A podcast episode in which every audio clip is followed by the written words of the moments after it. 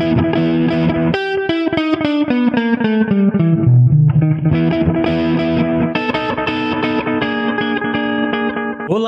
Amigos do Nefropapers! Bem-vindos a mais um podcast. Estou aqui com. Oi, pessoal. Essa altura você já reconhece minha voz, né? Eu, Sim. eu tava com saudade de falar com vocês, viu? Tem uns 10 episódios, viu?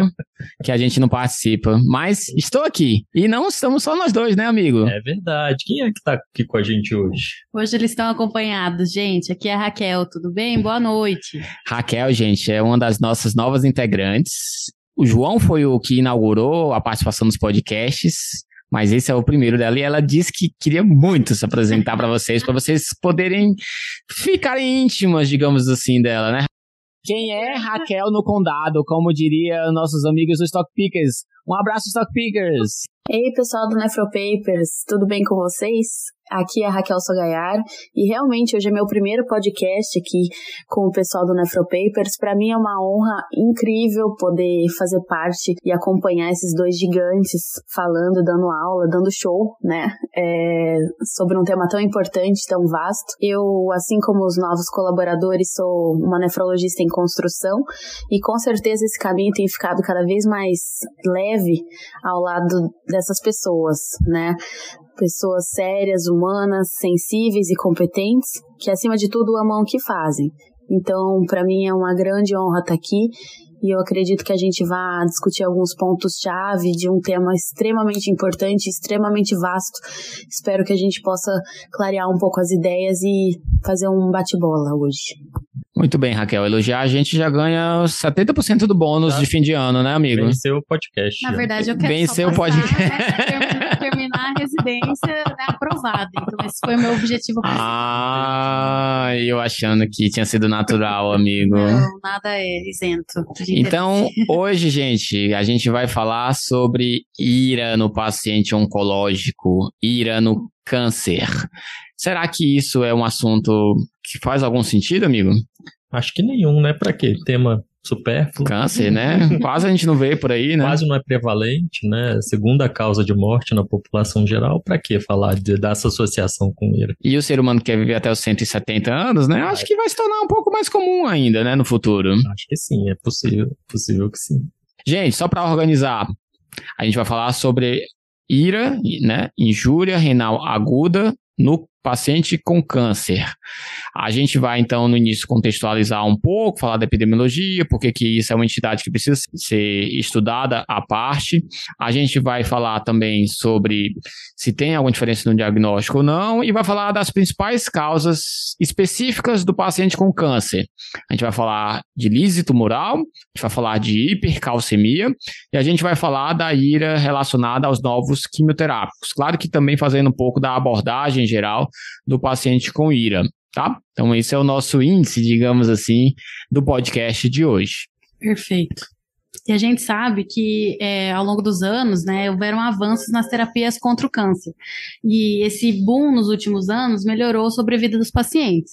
No entanto, a ira permanece uma complicação muito comum nos pacientes com câncer, ocorrendo em 11 a 22% desses pacientes, com maiores e menores prevalências dependendo do tipo de câncer, né? Exato. Por que, que o paciente com câncer tem uma prevalência maior de ira, amigo?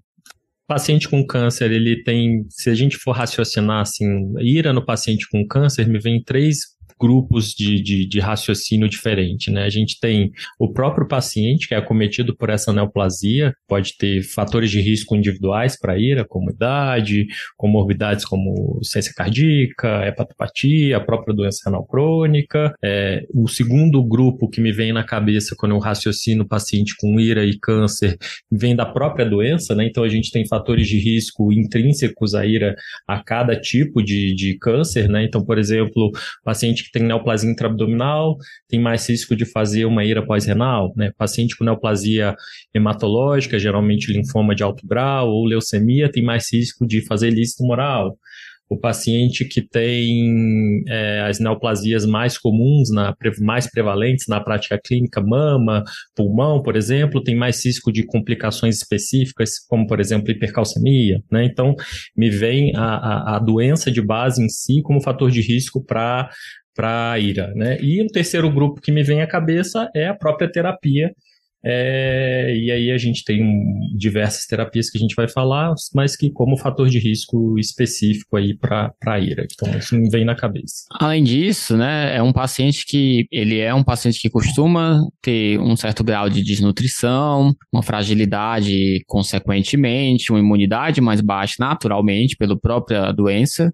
E a terapia também é uma terapia que baixa muito a defesa né, do organismo contra a infecção. Sabendo que ira da sepse é uma das principais causas de injúria renal aguda, faz muito sentido, né? Que eles tenham uma incidência maior de ira. É comum os quimioterápicos causarem vômito, diarreia, é comum eles terem hiporexia, terem uma ingesta de água menor, uma tolerância menor, até quando eles têm um tumor de trato gastrointestinal. Então, não faltam motivos para ira. E até entrando nessa, nesse raciocínio, Gabi, você imagina é, o diagnóstico da ira é, mudando, né, muda o diagnóstico, muda o raciocínio diagnóstico na ira é, no paciente com câncer? E aí, Raquel, você usa o cadigo no paciente com câncer? Você usa cistatina C? Ou você usa N-gal mais TIMP2 e GFBP7? Ele tá fazendo essas perguntas porque ele acha que eu tenho muito dinheiro disponível para fazer exatamente tudo o que eu quiser. Mas, é... Não é? Não exatamente. Acho que a nefrologia é igual em todos os serviços, doutor Gabriel. É, mas a princípio é, a gente usa o cadigo sim, só que a gente tem que levar em consideração que o paciente oncológico ele tem essas condições que vocês já mesmo falaram, né? Então, por exemplo, um paciente que tem caquexia, é, eu vou ter que levar em consideração que a massa muscular dele está muito mais consumida, então eu vou ter que levar em consideração a hora que eu for estimar a taxa de filtração dele, seja por CKD-EPI, seja por se disponível a cistatina. Mas se eu não tiver disponível, eu não posso levar, deixar de levar em consideração que esse é um paciente que vai ter condições que devem ser avaliadas com mais atenção. Mas acho que você estava falando mais cedo, até a gente estava discutindo sobre isso, sobre a avaliação da função renal e valorizar é, qualquer alteração de creatinina que aparecer nesses pacientes, né? Em especial aqueles pacientes que chegam já no pronto-socorro com um quadro típico de ira, né? O paciente chega séptico, rebaixado, chega com a creatina de 2. Você tem dúvida que aquele paciente pode até ser um crônico, mas era um crônico agudizado Agudizou. pelo contexto que ele tem da história. Né? E a gente fica naquela assim, ah, dois, talvez nem seja tanta disfunção renal, né? Mas se ele é um paciente caquético, que já tem uma baixa massa muscular, muitas vezes esse dois já é um cardíaco 3. Exatamente. E a gente às vezes subestima essa entrada inicial dele, porque era uma creatinina de dois, que talvez não fosse tão grave. Então esse cuidado a gente tem que ter. Mas vocês têm total razão, né? Você tem total razão. A gente não muda o critério quando a gente tem um paciente com câncer. O cadigo continua sendo o mesmo, o cadigo 1, 2, 3 continua sendo classificado ou por diurese ou pela, pela creatinina do mesmo jeito, tá? A gente não vai relembrar aqui, vocês voltem algumas casinhas lá nos podcasts para poder relembrar os critérios de IRA, que a gente tem já podcasts sobre isso. Tá. Só um ponto que eu queria chamar a atenção antes de a gente partir de fato para o assunto do podcast é que quando a gente fala de avaliação de função renal do paciente oncológico, parece besteira a gente ficar nessa assim, ah, será que faz diferença agora saber se é o CAD 1, 2, 3? Né? Para agudo, talvez não faça muita diferença. Agora, para crônico, para o paciente que tem uma função renal estável, isso faz muita diferença, porque a dose da quimio muda completamente de acordo com a função renal. E às vezes a gente está lá com a creatina de 1,5, achando que a função renal dele nem está tão alterada assim, faz uma quimio com uma dose, digamos assim, corrigida para a função desconsiderando que essa creatinina pode estar falsamente mais baixa do que deveria, ou a taxa de filtração parecendo mais alta do que ela de fato é, e aí na hora de corrigir a gente faz uma super dose, o paciente evolui com um super efeito colateral. Ou o contrário, a gente acha que a função é muito pior do que o de fato ela é, né? Às vezes engana, o paciente tem câncer, mas às vezes ele não está tão desnutrido, a creatinina tem vários fatores que interferem na sua avaliação, e a gente faz uma dose menor do que devia, e o câncer vai lá e dois meses depois está espalhado por todos os lugares. Então, é uma das situações onde a gente onde a gente tem uma tendência de pedir exames confirmatórios de avaliação da função renal. De novo, volte alguns, algumas casinhas de podcasts que temos um podcast somente sobre isso, sobre avaliação da função renal. Mas, mas é uma das situações principalmente pré-quimioterapia, que a gente precisa fazer, às vezes, um exame confirmatório nessas situações mais limítrofes, com seja clearance de creatinina, seja uma cintilografia com EDTA, por exemplo, para a gente poder ter um pouco mais de certeza de quanto é a função. Ou a própria cistatina C. A situação que você precisa ter a taxa de filtração glomerular estimada ou, ou medida, como o Gabriel falou, de, da forma mais fidedigna possível para você adequar a dose da, da do seu tratamento para o bem e para o mal. Tendo feito esse parênteses, que a gente acha muito importante. Doutora Raquel, você vê alguma diferença quando a gente fala de ira no câncer de acordo com o tipo de câncer que o paciente tem? Será que faz alguma diferença? Existem algumas, sim, é, malignidades que são relacionadas a um desenvolvimento de risco maior de ira dentro de cinco anos. Principalmente, alguns estudos falam em relação a isso, sendo que as principais são o mieloma múltiplo, cerca de 26%, o CA de bexiga, 19%, as neoplasias urogenitais e as malignidades hepáticas de modo geral.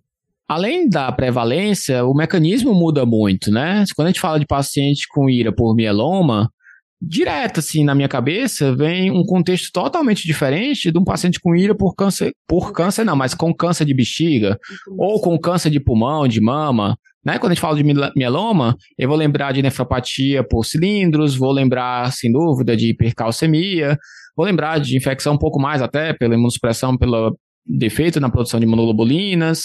Quando eu falo de câncer com um paciente de ira com um paciente com câncer de bexiga, vou lembrar muito mais de pós-renal, que é o paciente que costuma fazer hematura macroscópica, coágulo, passa sonda. Então, é um contexto totalmente diferente. A gente está tentando juntar tudo num bloquinho só, né, para ficar mais fácil de a gente organizar nosso raciocínio. Mas lembrem que dentre as neoplasias existe uma diversidade gigantesca de causas, de tratamento, de prognóstico, consequentemente, tá? Eu acho que trazer do, do, do contexto da, do diagnóstico diferencial de IRA, né? Então, aquele raciocínio clássico da IRA se atribui também ao paciente com com câncer, né? Então lembrar que tem pré-renal, como o Gabriel falou, tem a quimioterapia, tem a própria neoplasia do trato gastrointestinal, tudo isso vai interferir em perda é, extrarrenal de fluido, por exemplo, né? Você tem causas pós-renais, como o Gabriel já bem citou, neoplasia de, de bexiga, mas todas as neoplasias com, com intraabdominais com potencial de invasão ali do reto peritônio são passíveis de evolução com, com ira pós-renal, e você tem a própria ira, a ira renal propriamente dita, glomerular, que é um pouco menos comum é, na, no, contexto de neoplasia, mas a gente vê associação, por exemplo, clássica membranosa com, com, com neoplasia sólida, né, é, tubular, né, e túbulo intersticial, NIA, seja por, por droga ou própria infiltração tumoral do rim, por exemplo, por linfoma, pode criar um subtipo de causa de nefrite intersticial. E você tem causa microvascular, muitas vezes, microangiopatia trombótica associada à própria neoplasia e ou tratamento. É, não esquecer desse raciocínio clínico clássico e prático no, dia a dia é do diagnóstico diferencial da, da, da IRA conforme o compartimento na, nessa população também. Só para organizar então até agora. Número um, IRA no câncer é muito importante. Precisamos estudar isso separadamente, sim. É uma entidade que muda muito o prognóstico desses pacientes e tem uma prevalência maior.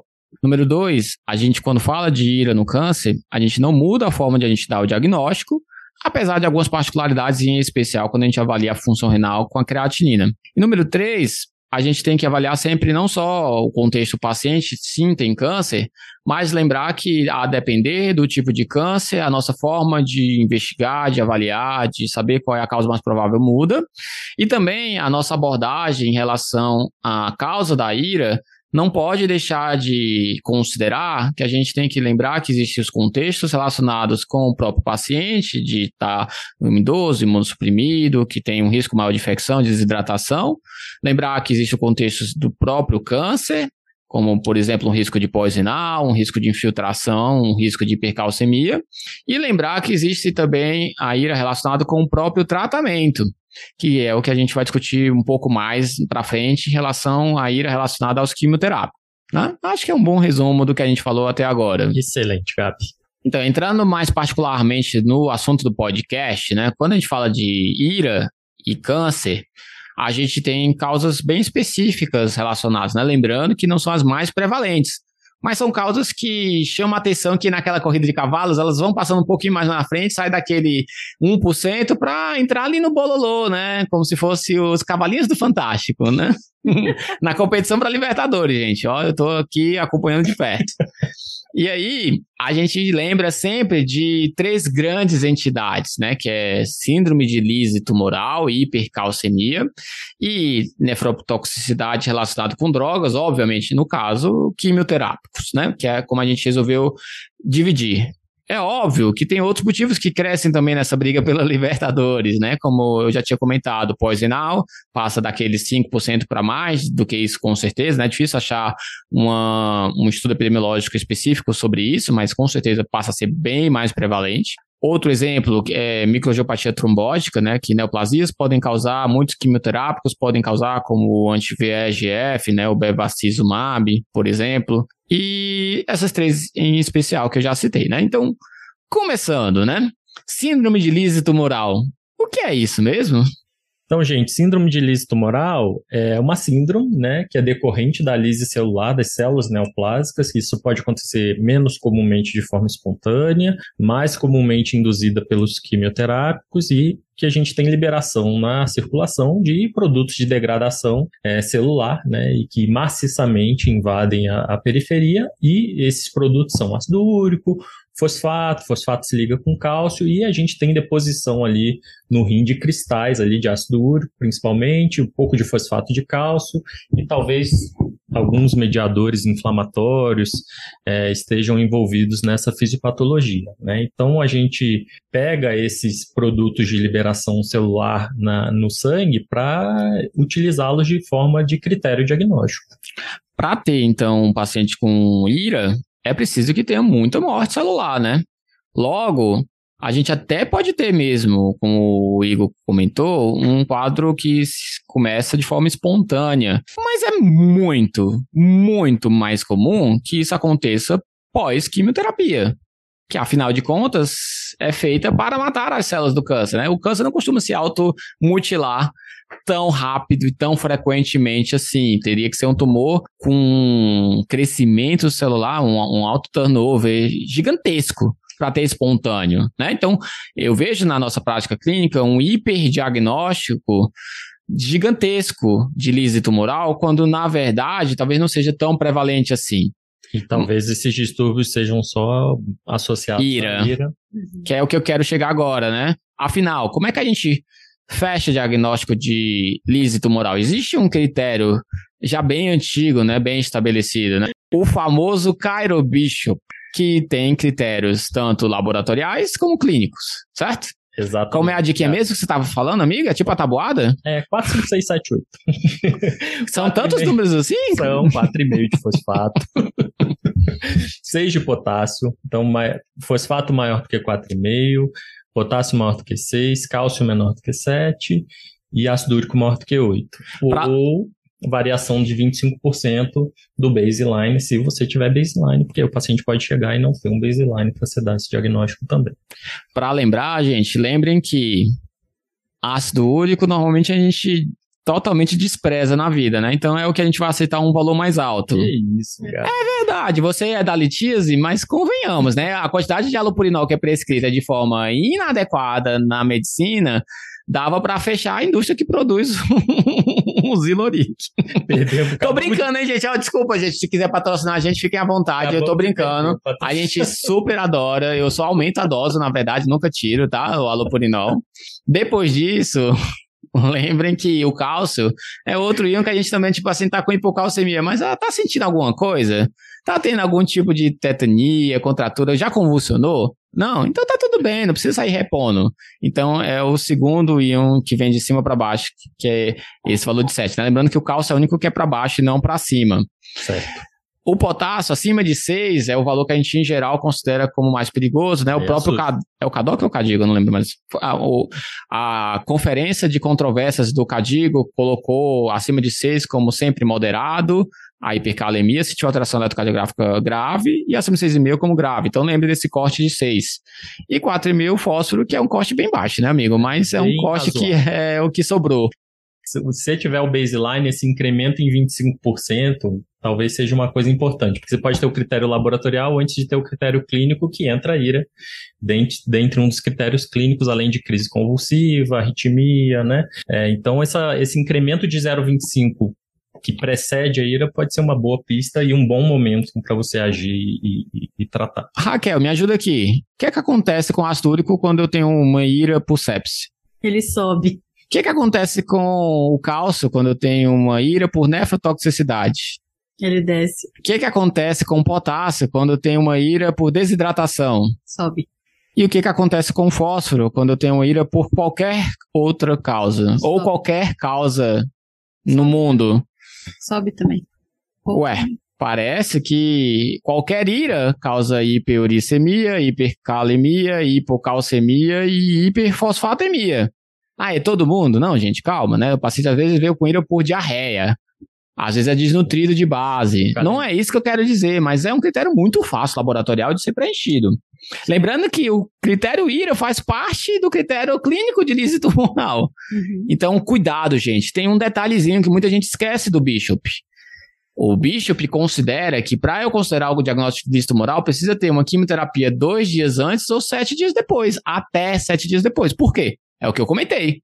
Para eu ter uma morte celular tão intensa, eu preciso ter um motivo. Isso não vai vir do nada. Sozinho, né? Em geral, esse motivo se chama quimioterapia. Graças a Deus, as quimioterapias têm sido efetivas. É claro que tem esse risco. E mas não é todo mundo que faz lise tumoral. Eu tenho um câncer de pulmão lá com uma lesão de 3 centímetros, aí o cara faz uma ira por sepse, chega lá, suspeita lise tumoral entra naquele tripé que a gente conversou agora há pouco, né? Quem que é seu paciente, qual que é a neoplasia qual que é o tratamento que você está dando, né? Lise tumoral não é para quem quer, é para quem pode. Em geral, as neoplasias hematológicas, em, especial, por exemplo, linfoma, né? Os linfomas de alto grau, em especial linfoma de Burkitt, então são neoplasias que têm um grande bulk celular e que sob quimioterapia ou até de forma espontânea, menos comum, como o Gabriel já falou, podem ter essa, essa manifestação.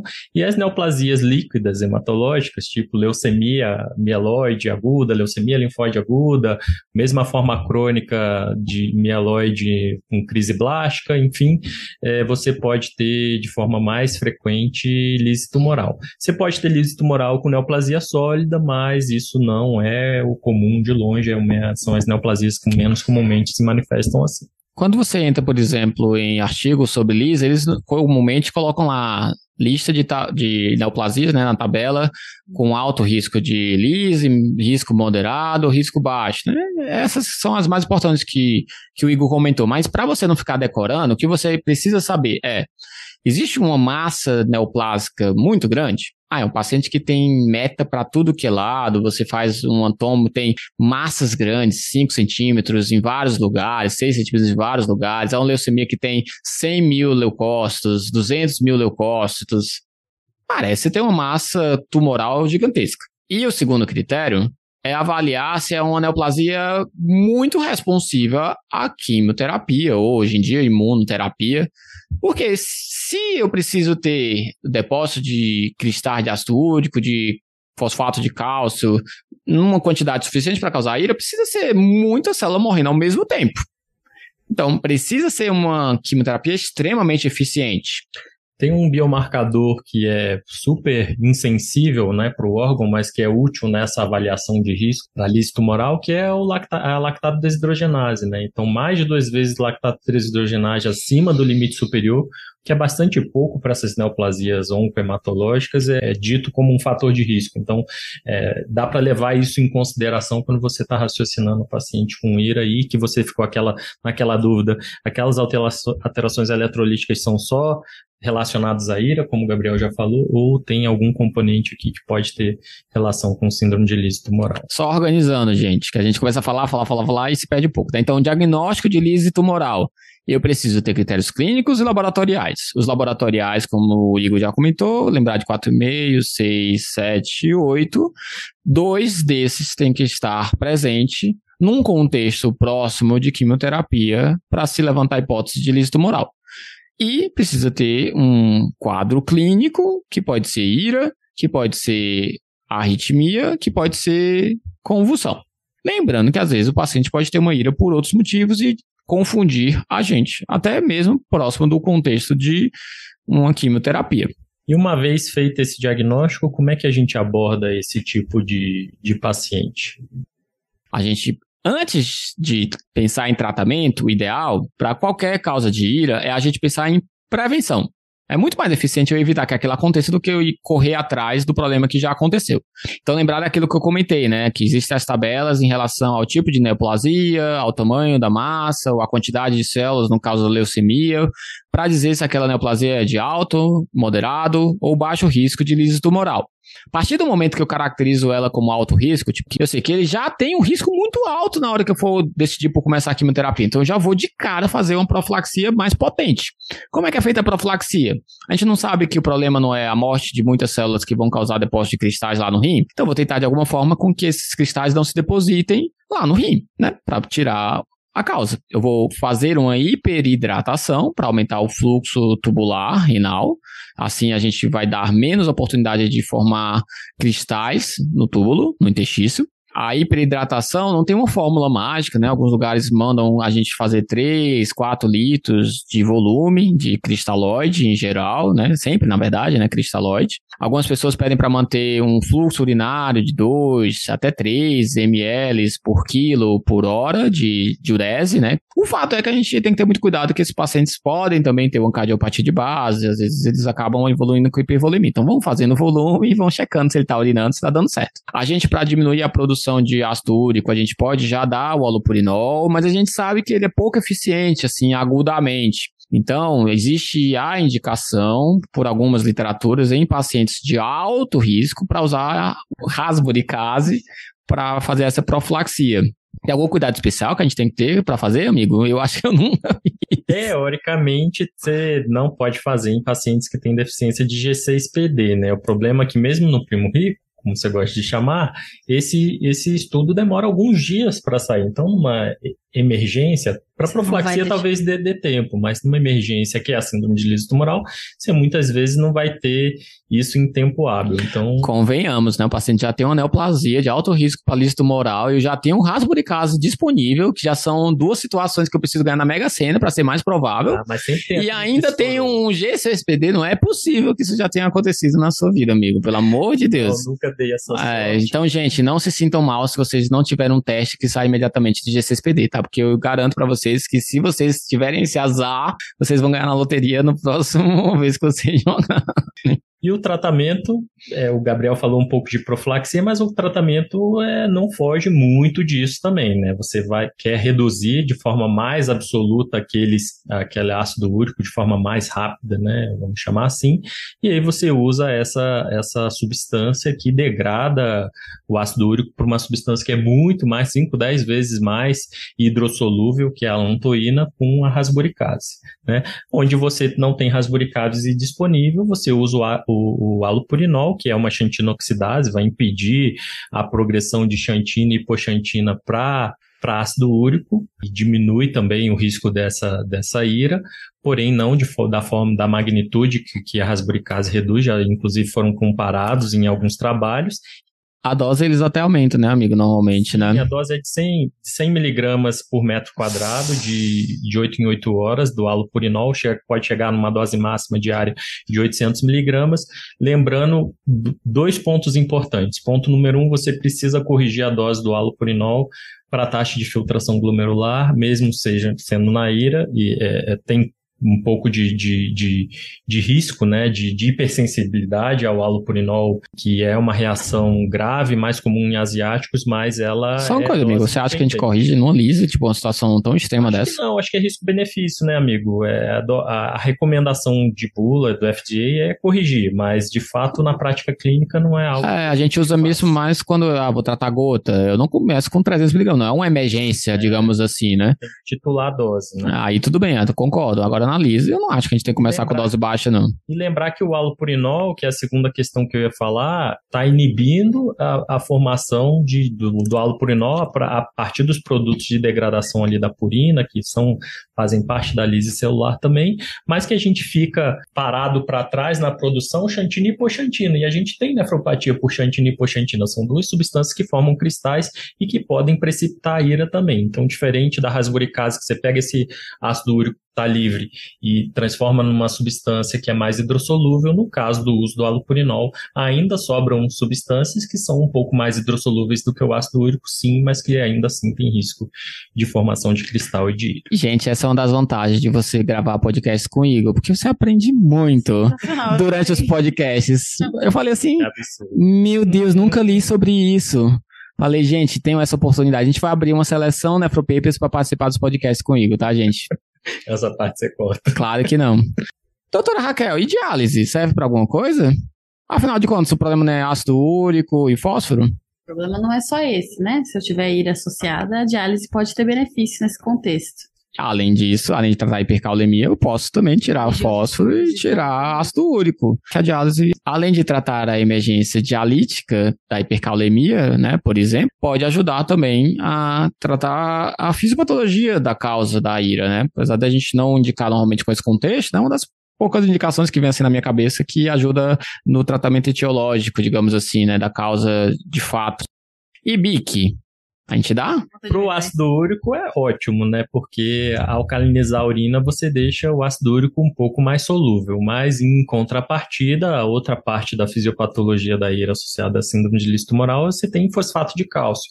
E a gente sabe que fosfato de cálcio precipita mais em pH alcalino. É verdade na litíase, é verdade na síndrome de listo tumoral. Então, parece que dar bicarbonato de forma inadvertida nessa situação não, não, talvez não seja a melhor estratégia. É, normalmente a gente evita, né? Assim, por conta disso. A não ser uma situação extremamente. É uma acidose grave. Que você não quer dialisar, né? Da vida. Acho que dialise tá bom, né? Segundo tópico específico, hipercalcemia. Por que, que a gente botou esse tópico? O que, que tem a ver hipercalcemia com câncer, doutora Raquel? É impossível não a gente não falar de hipercalcemia da, da malignidade, né, doutor Gabriel? É, já que a malignidade é uma das principais causas do paciente que é admitido hipercalcêmico no contexto da UTI. E tem todo um fluxograma para a gente falar sobre isso. Na investigação da hipercalcemia, a gente sempre vai olhar para o cálcio, mas direcionando o olhar para o PTH. A gente vai olhar para o PTH de normal a baixo, se ele tiver menor do que 20 picogramas por ml, a gente está diante de uma hipercalcemia PTH independente, possivelmente.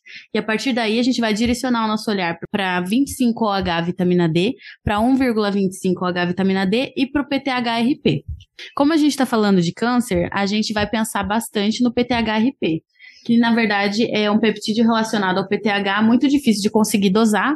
Ele é produzido por algumas células neoplásicas, principalmente carcinomas e principalmente de células escamosas, mais prevalente nesse, nesse, nesse tipo de carcinoma. É um dos mecanismos pelo qual uma neoplasia pode justificar uma hipercalcemia, mas esse não é o único. Não é o único, né? Temos outras causas, né, amigo? Depois do PTHRP, a gente tem produção de, da formativa da vitamina D, a 1,25-hidroxivitamina D, pela, convertida pela própria neoplasia, né? Então a gente tem alfa-hidroxilase na neoplasia e que converte 25 a 1,25, né? Então produz esse calcitriol é, e pode ser causa de hipercalcemia, por exemplo, um grupo de doenças que podem fazer isso são os linfomas, né? Então, didaticamente, é, hipercalcemia da malignidade PTHRP, que a Raquel já falou, é, 1,25-hidroxivitamina D, hipercalcemia oxolítica e... Que é bastante prevalente, né? Meta-óssea, seja por câncer de pulmão, seja de câncer de próstata, de mama. Mieloma. próprio mieloma que não é bem meta óssea, mas ele está lá dentro do osso já, né, causando ativação do osteoclasto. E o quarto grupo, que é a raridade, que é a secreção ectópica de PTH, mais comum com urticel pulmonar, mas isso a gente raramente vê na prática clínica ou durante a vida mesmo de nefrologia. Graças a Deus. Tá, tem, temos várias causas para hipercalcemia relacionada com a malignidade. Mas tem alguma dica que a gente consiga ter para diferenciar quando é um alfa-hidroxilase, quando é PTHRP? PTHRP dá para dosar assim o tempo inteiro? Você falou que não? Não, não dá. Nenhum dos lugares que eu conheço que eu trabalho dê para dosar. Então, doutor Igor, a gente pode usar a relação cloro-fósforo, não pode não? Pode sim, então lembrar que o PTHRP ele tem uma ação bastante semelhante ao PTH é, endógeno que a gente tem, né? Então ele vai tender a aumentar a calcemia, né? Induzir hipercalcemia, agir lá no osso, aumentando a sua clastogênese, aumentando a hipercalcemia, e você tem uma ação fosfatúrica também, né? Então a tendência é você ter aquela dissociação entre o cálcio e fósforo de forma semelhante que a gente tem com o hiperpara primário. Lembrar que a medicina está longe de ser matemática, então a gente vai ter muitas Perfeito. vezes paciente com ira né? O paciente com hipercalcemia, desidratado, que não vai ter nem por onde o pobre do fósforo sair. Então, cuidado, que isso são dicas que podem ajudar em algumas situações, mas longe de ser uma verdade absoluta. Exatamente. Lembrar que a gente vai pensar em um alfa quando for um, um linfoma. Lembrar que a gente vai pensar em uma causa por lise quando for uma doença com meta-ósseo disseminado, né, em vários sítios, com cintilo com vários pontos de meta, se for mieloma, que também pode ter hipercalcemia. Ainda não separa-se muito né, o tratamento de acordo com a fisiopatologia, nesse caso da hipercalcemia. Né? A gente trata relativamente igual, apesar dos mecanismos de tratamento serem completamente diferentes. Mas quando você vai ler hipercalcemia é grave ou não, a gente trata tudo igual, independente disso, apesar de a gente talvez diferenciar um pouquinho, né, talvez, amigo? É, talvez a exceção seja é, exatamente na 1-alfa-hidroxilase, né? Você pode utilizar a droga. Que... Mas você usaria só o corticoide? Não, você, você usa as outras situações, mas não necessariamente você precisa usar corticoide em todas as hipercalcemias da malignidade, por exemplo. Tá, então organizando, definir que é uma hipercalcemia, tem um câncer, então uma hipercalcemia da malignidade. Como é que a gente avalia para dizer assim, qual vai ser o tratamento que a gente vai dar?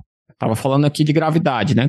Quem que é grave? Ótimo. Bem, a gente pode é, graduar a hipercalcemia, de, dividir a hipercalcemia em leve, moderada e grave, de acordo com o nível sérico da calcemia, né? Então, calcemia menor do que 12, hipercalcemia leve, 12 a 14, hipercalcemia grave, maior, desculpa, moderada, e maior do que 14, uma hipercalcemia grave, né? A gente pode usar o calciônico também, né? Alguns lugares cortam 1.7, 1.8, já vi 1.6 também, não tem muito um consenso, né? É. O que eu gosto de usar muito é sintomas. Sim. Então, o paciente está com alteração de nível de consciência, é claro, com cálcio de 10, 9, eu vou dizer que não é do cálcio, mas está com cálcio de 11,5, 12, eu vou dizer que é um caso grave, que eu vou ser mais agressivo. Não quer dizer que eu vou fazer tudo, mas que eu vou ser mais agressivo. E esse, inclusive, é uma dica para você pensar em hipercalcemia da malignidade, né? Hipercalcemia que chega com um paciente com sintoma grave no hospital, neurológico, cardiovascular. É, em geral, isso é hipercalcemia da malignidade. Você não vai lembrar de hipercalcemia do hiperpara com um paciente com rebaixamento e um cálcio de 16. Apesar de ser possível, isso não é o mais provável. Lembrar de corrigir o cálcio quando é o total para albumina, e normalmente os pacientes estão hipoalbuminêmicos pelo câncer. Tá, definir que é um hipercalcemia grave, né? Não vamos também aprofundar todos, mas a hipercalcemia grave é quando a gente vai usar todas as ferramentas, aí quando é moderada a gente usa só uma parte, tá, gente? Então, hipercalcemia grave. O que que a gente faz de tratamentos, né? O principal ponto-chave que a gente tem é a expansão volêmica rigorosa, né, com cristalóide, e lembrar que o diurético só entra no caso de sobrecarga de volume. Por que, que a, a gente fazer expansão volêmica trata hipercalcemia? Porque eu tenho que estimular a diurese, é, estimular o paciente a produzir diurese. Isso. A gente sabe que o paciente que tem hipercalcemia, ele vai tender à desidratação, porque o cálcio é uma das principais, se não a principal causa de diabetes insípidos nefrogênico. Ele acaba inibindo a ação da DH lá no túbulo distal coletor. Coletor, na verdade, não distal. E aí a gente acaba tendo poliúria, por conta do ADH estar tá não conseguindo agir, né? Tá resistente ao ADH. E aí a gente acaba, por conta da poliúria, o rebaixamento de nível de consciência que o cálcio costuma causar, tendo o paciente desidratado. Paciente desidratado acaba sendo uma bola de neve para hipercalcemia, porque é um estímulo para a reabsorção do cálcio no proximal. O sódio é muito reabsorvido no proximal quando o paciente está hipovolêmico e, consequentemente, vai entrar muito cálcio, muito ureia, muito potássio, muito fósforo, muito tudo, né, no proximal. Então, na hora que a gente hidrata, a gente inibe o mecanismo que perpetua a hipercalcemia e já resolve boa parte das causas é claro que tem situações muito graves que só hidratar não resolve. E aí a gente parte para as outras formas de tratar a hipercalcemia né? O mais eficiente, que é mais preconizado, é o uso do bifosfonato. O bifosfonato ele inibe a ação do osteoclasto. Então, quando a gente vai pensar em mecanismo, faz sentido que ele seja mais eficiente nas causas relacionadas com lesões líticas, com meta óssea, por exemplo. Mas, na prática, a gente usa em todos os pacientes. Um paciente que tem um, paciente, um linfoma com uma produção aumentada de 1,25 vitamina D, também vai ter um osteoclasto no osso. Então, eu inibir esse osteoclasto vai sim ajudar no tratamento da hipercalcemia. Então, é a medicação que a gente não pensa duas vezes na hora de fazer uma hipercalcemia grave. Posso fazer o ácido zolendrônico, posso fazer o pomidronato, alguns estudos sugerem no câncer o ácido zolendrônico como mais eficiente, tá? Então, se você tiver acessível, você pode fazer o ácido zolendrônico mesmo, tá? Lembrando que o ácido zolendrônico, apesar de ser preferido nas malignidades, é, às vezes, dependendo do grau de disfunção renal, não é tão indicado, né? Então... Isso, a gente tem uma contraindicação com taxa de filtração menor do que 30 em especial, por risco de a gente ter uma injúria renal aguda causada pelo ácido zolendrônico. Então, é, assim, uma contraindicação relativa ao osso do zolendronato. E o pamidronato, que é outra droga que o Gabriel citou, tem como efeito colateral mais temido do que visível na prática, eu particularmente nunca vi, não sei se vocês já viram, é, é não, não. lesão podocitária géssico-colapsante induzida pelo pamidronato, a disfunção renal parece ser um fator de risco, tem-se mais medo do que de fato. É, eu tinha muito medo também de, de osteonecrose, de mandíbula, mas poucas vezes a gente vê na prática e o pessoal da endócrino também vê bastante pouco, então... E droga de rico, vocês não querem falar, não? Denosumab? O denosumab é uma droga que tá, parece mais segura, parece muito, entre aspas, mais segura na população com disfunção. Quem me conhece, eu tô fazendo várias aspas aqui, gente a gente vê de forma, quem já utilizou na prática clínica no paciente com disfunção renal, a gente vê até hipocalcemia como manifestação da gravidade dessa droga, mas é uma droga que pode ser utilizada também, ela inibe é, a ação do rank com rank ligante lá no osteoclasto com osteoblasto no osso e diminui também de forma análoga aos bisfosfonatos a, a calcemia. Super eficiente, super indicado em pacientes com hipercalcemia da malignidade. Se você tiver acessível possível, é sim uma excelente medicação.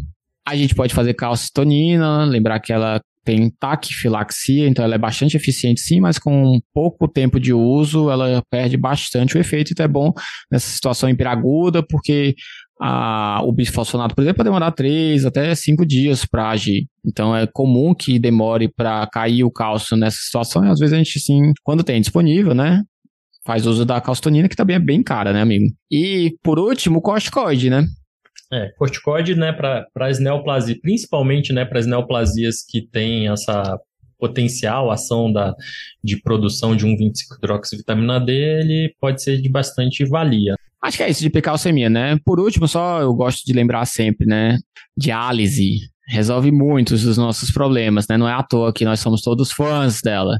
Então, pacientes com hipercalcemia, a gente hiperidrata, o paciente fica lá começando a ficar com gesto 70 diurético, como a Raquel falou, e mesmo assim o paciente não está com melhora da diurese, afinal de contas, é um paciente que já está com uma ira estabelecida muitas vezes. O bisfosfonato demora para agir, o paciente está lá comatoso, pré-tubo.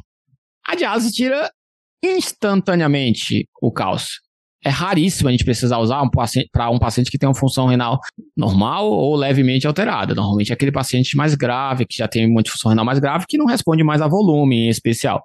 Mas lembrar que se tiver um paciente muito grave, com hipercalcemia muito grave, que tem uma urgência para tratar, a diálise é sim uma boa opção mesmo em quem não tem uma outra emergência dialítica, já que essa talvez até seja de alguma forma uma emergência dialítica.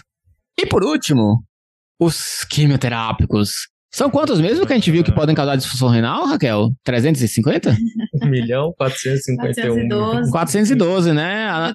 o futuro da nefrologia está nas mãos da oncologia, gente. Se você achavam que tinha algum perigo da nefrologia perder um pouco de área de atuação, não se preocupem, a Onco apareceu nas nossas vidas. Oncos, eu amo vocês, tá? Um beijo. Eu costumo falar para as minhas amigas Oncos que eu não gosto mais delas depois.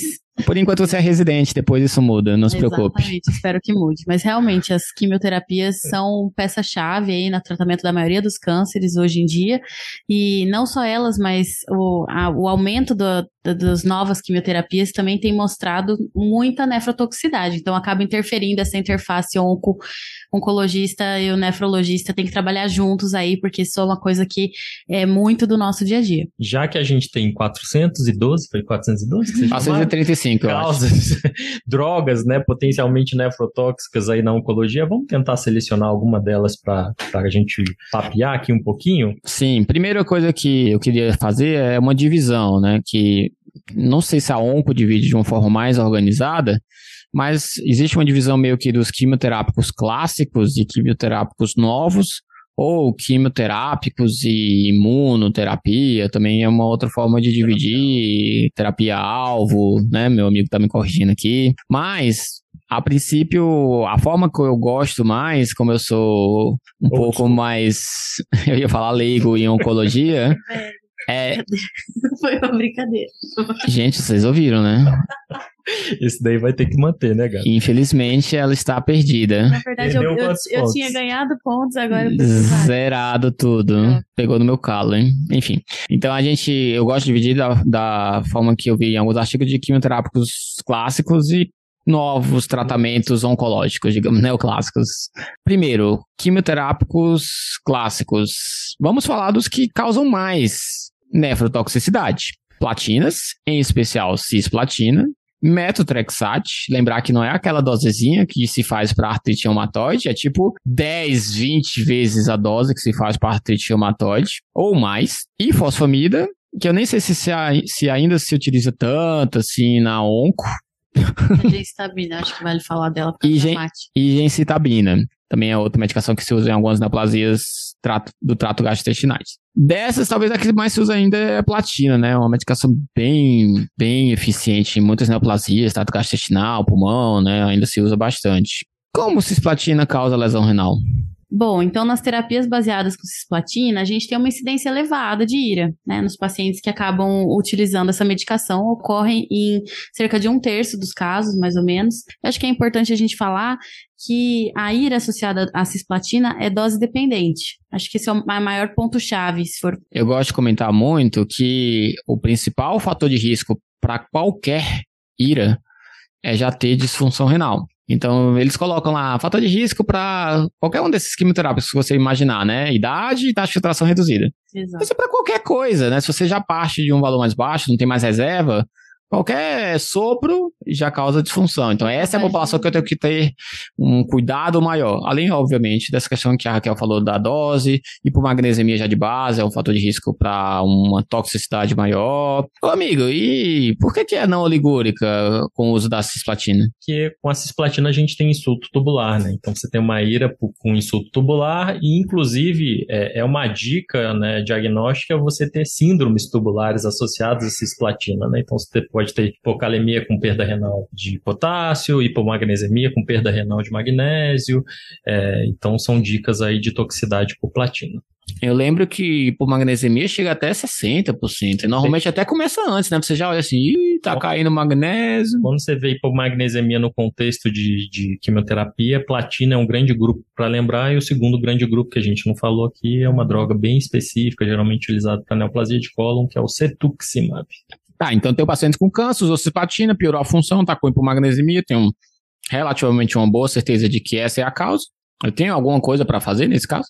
Então, foram propostas algumas terapias para prevenção desses danos renais, da cisplatina, que se sugere, é, no geral, poderiam ser feitas tentativas com reposição de fluidos, é, manitol e sempre lembrar de repor o magnésio. Acho que essa é a parte mais importante, que o que deve ser feito, como vocês falaram da perda do magnésio, é bem importante no uso dessas platinas. Tem uma droga que eu nunca vi utilizar, mais igual o caviar, que é chamar amifostina, né? Que é uma droga que preveniria. Mais uma daquelas pérolas assim, nossa, que bom que sou eu que estou gravando com o Igor. Lesão tubular pela cisplatina, né? Mas é, não, desconheço a disponibilidade no nosso meio.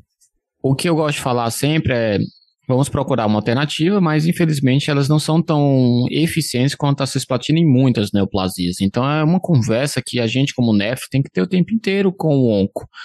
Tem alguma alternativa que seja perto da eficiência dela? O rim dele realmente tem um risco muito alto de ir para o espaço e o paciente virar dialítico? Qual o risco que eu quero correr mais? Compartilhe isso com o paciente e a gente juntos tenta chegar na melhor conclusão.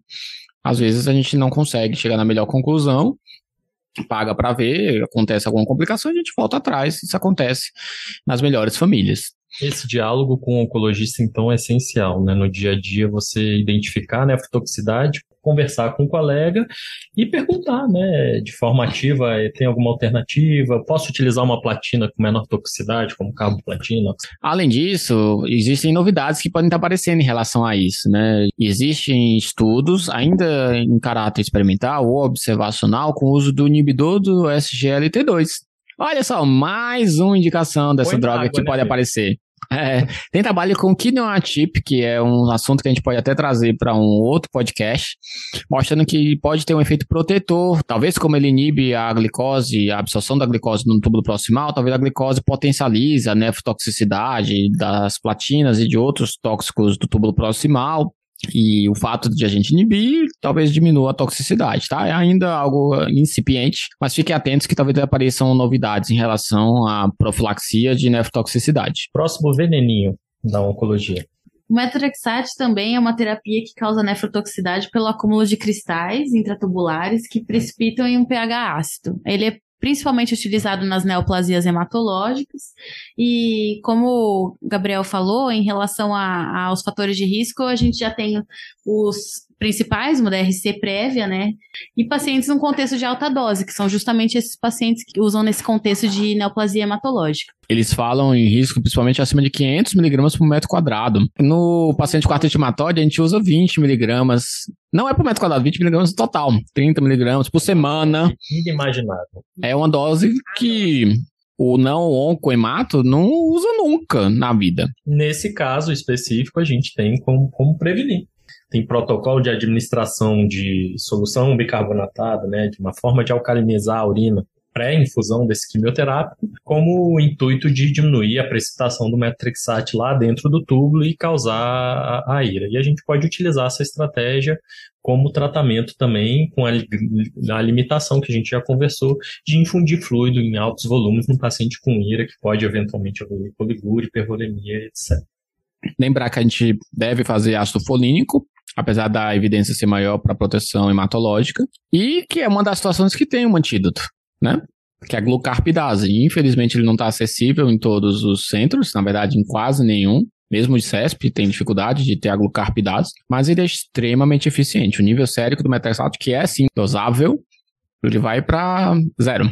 Tem alguma controvérsia na literatura de utilizar hemodiafiltração de alto volume, para te fazer um clearance maior dessa droga no momento da toxicidade, mas isso não é consenso. E faltou ainda falar de duas drogas, né, que a gente citou aqui no início da nossa conversa. É, a gente comentou da gencitabina, né, que está associada a MAT, e a ciclofosfamida e a ifosfamida tem associação, né? Não podemos esquecer com cistite hemorrágica. E a ifosfamida é considerada nef é, nefrotóxica com normalmente quadros de tubulopatia proximal, síndrome de Fanconi. E partindo agora para os quimioterápicos neoclássicos. Neomodernos. Terapia-alvo, né? Anti-VEGF e imunoterapia, Gabi. Quando a gente fala de ira e novos tratamentos na onco, né, a primeira coisa que vem na cabeça, nos artigos, nas aulas, são os inibidores de checkpoint. São medicações que elas estimulam o sistema imune. Então, elas podem causar várias manifestações autoimunes, desde hipofisite até hepatite autoimune, até uma nefrite, né, que acaba sendo mais uma nefrite túbulo intersticial aguda, né, a famosa NIA. Também temos um podcast, né, amigo? Sim. Algumas casas para trás sobre esse assunto. A gente fala muito sobre isso. Parece que a prevalência é de 200%. Mas quando você vai ler na literatura, 3 a 5% dos pacientes que usam a medicação que tem NIA, ou que tem IRA, na verdade. Então, é mais comum do que o uso de omeprazol, por exemplo, causando NIA. Então, não é que eu estou diminuindo, mas podem usar com, obviamente, um pouco de cuidado, mas podem usar sem grandes problemas, porque droga. não é tão comum assim, né? E é uma droga super eficaz. Exatamente. É, neoplasias metastáticas, que antes o paciente morria em dois meses, agora podem ter sobrevidas de até dois anos, três anos por conta dessa imunoterapia, que faz muita diferença. O que, que a gente precisa saber? Realmente, o principal mecanismo é NIA, apesar de ter trabalhos também com algumas glomerulopatias, sem dúvida, o principal é NIA. Em geral, a urina vem, sim, característica de NIA, com leucostura, pode ter uma proteinúria subnefrótica, não costuma ter um quadro nefrótico. O tratamento envolve, obviamente, tirar a medicação e corticoide. Tem trabalhos sugerindo, sim, que tem benefício. O problema é, Acabei de falar, uma medicação super eficiente. Você vai simplesmente falar assim: ah, tá bom, não usa mais. E aí o paciente tem risco de morrer. Então, tem vários scores que a gente utiliza para tentar precisar a gravidade da toxicidade da medicação, para decidir sobre o risco de a gente fazer novamente o uso da medicação. Né? A gente não vai dissecar demais aqui, porque senão vai ficar muito longo e, e não é um consenso.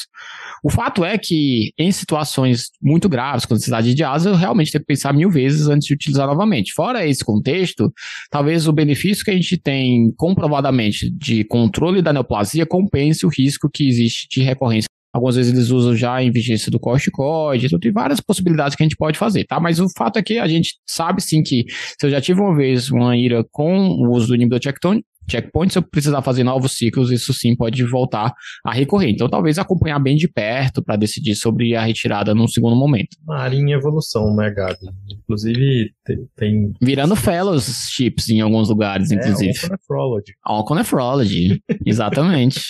e talvez uma opção seja mudar, né? O, o checkpoint, o subtipo do checkpoint, um que inibe PD1, trocar por um que inibe CTLA4, enfim, é, tem estratégias que estão sendo estudadas, é uma área em evolução, um conhecimento é, em evolução e que a gente vai ter muito a, a a ver aí nos próximos capítulos. Né? Sim. Tem outras drogas que a gente precisa lembrar também, tipo os inibidores de VEGF, principalmente a gente lembra bevacizumab, às vezes utilizado em câncer de mama, como ele inibe o VEGF, que é o fator de crescimento endotelial vascular, ele tem muita relação com lesão endotelial, pode causar principalmente microangiopatia trombótica.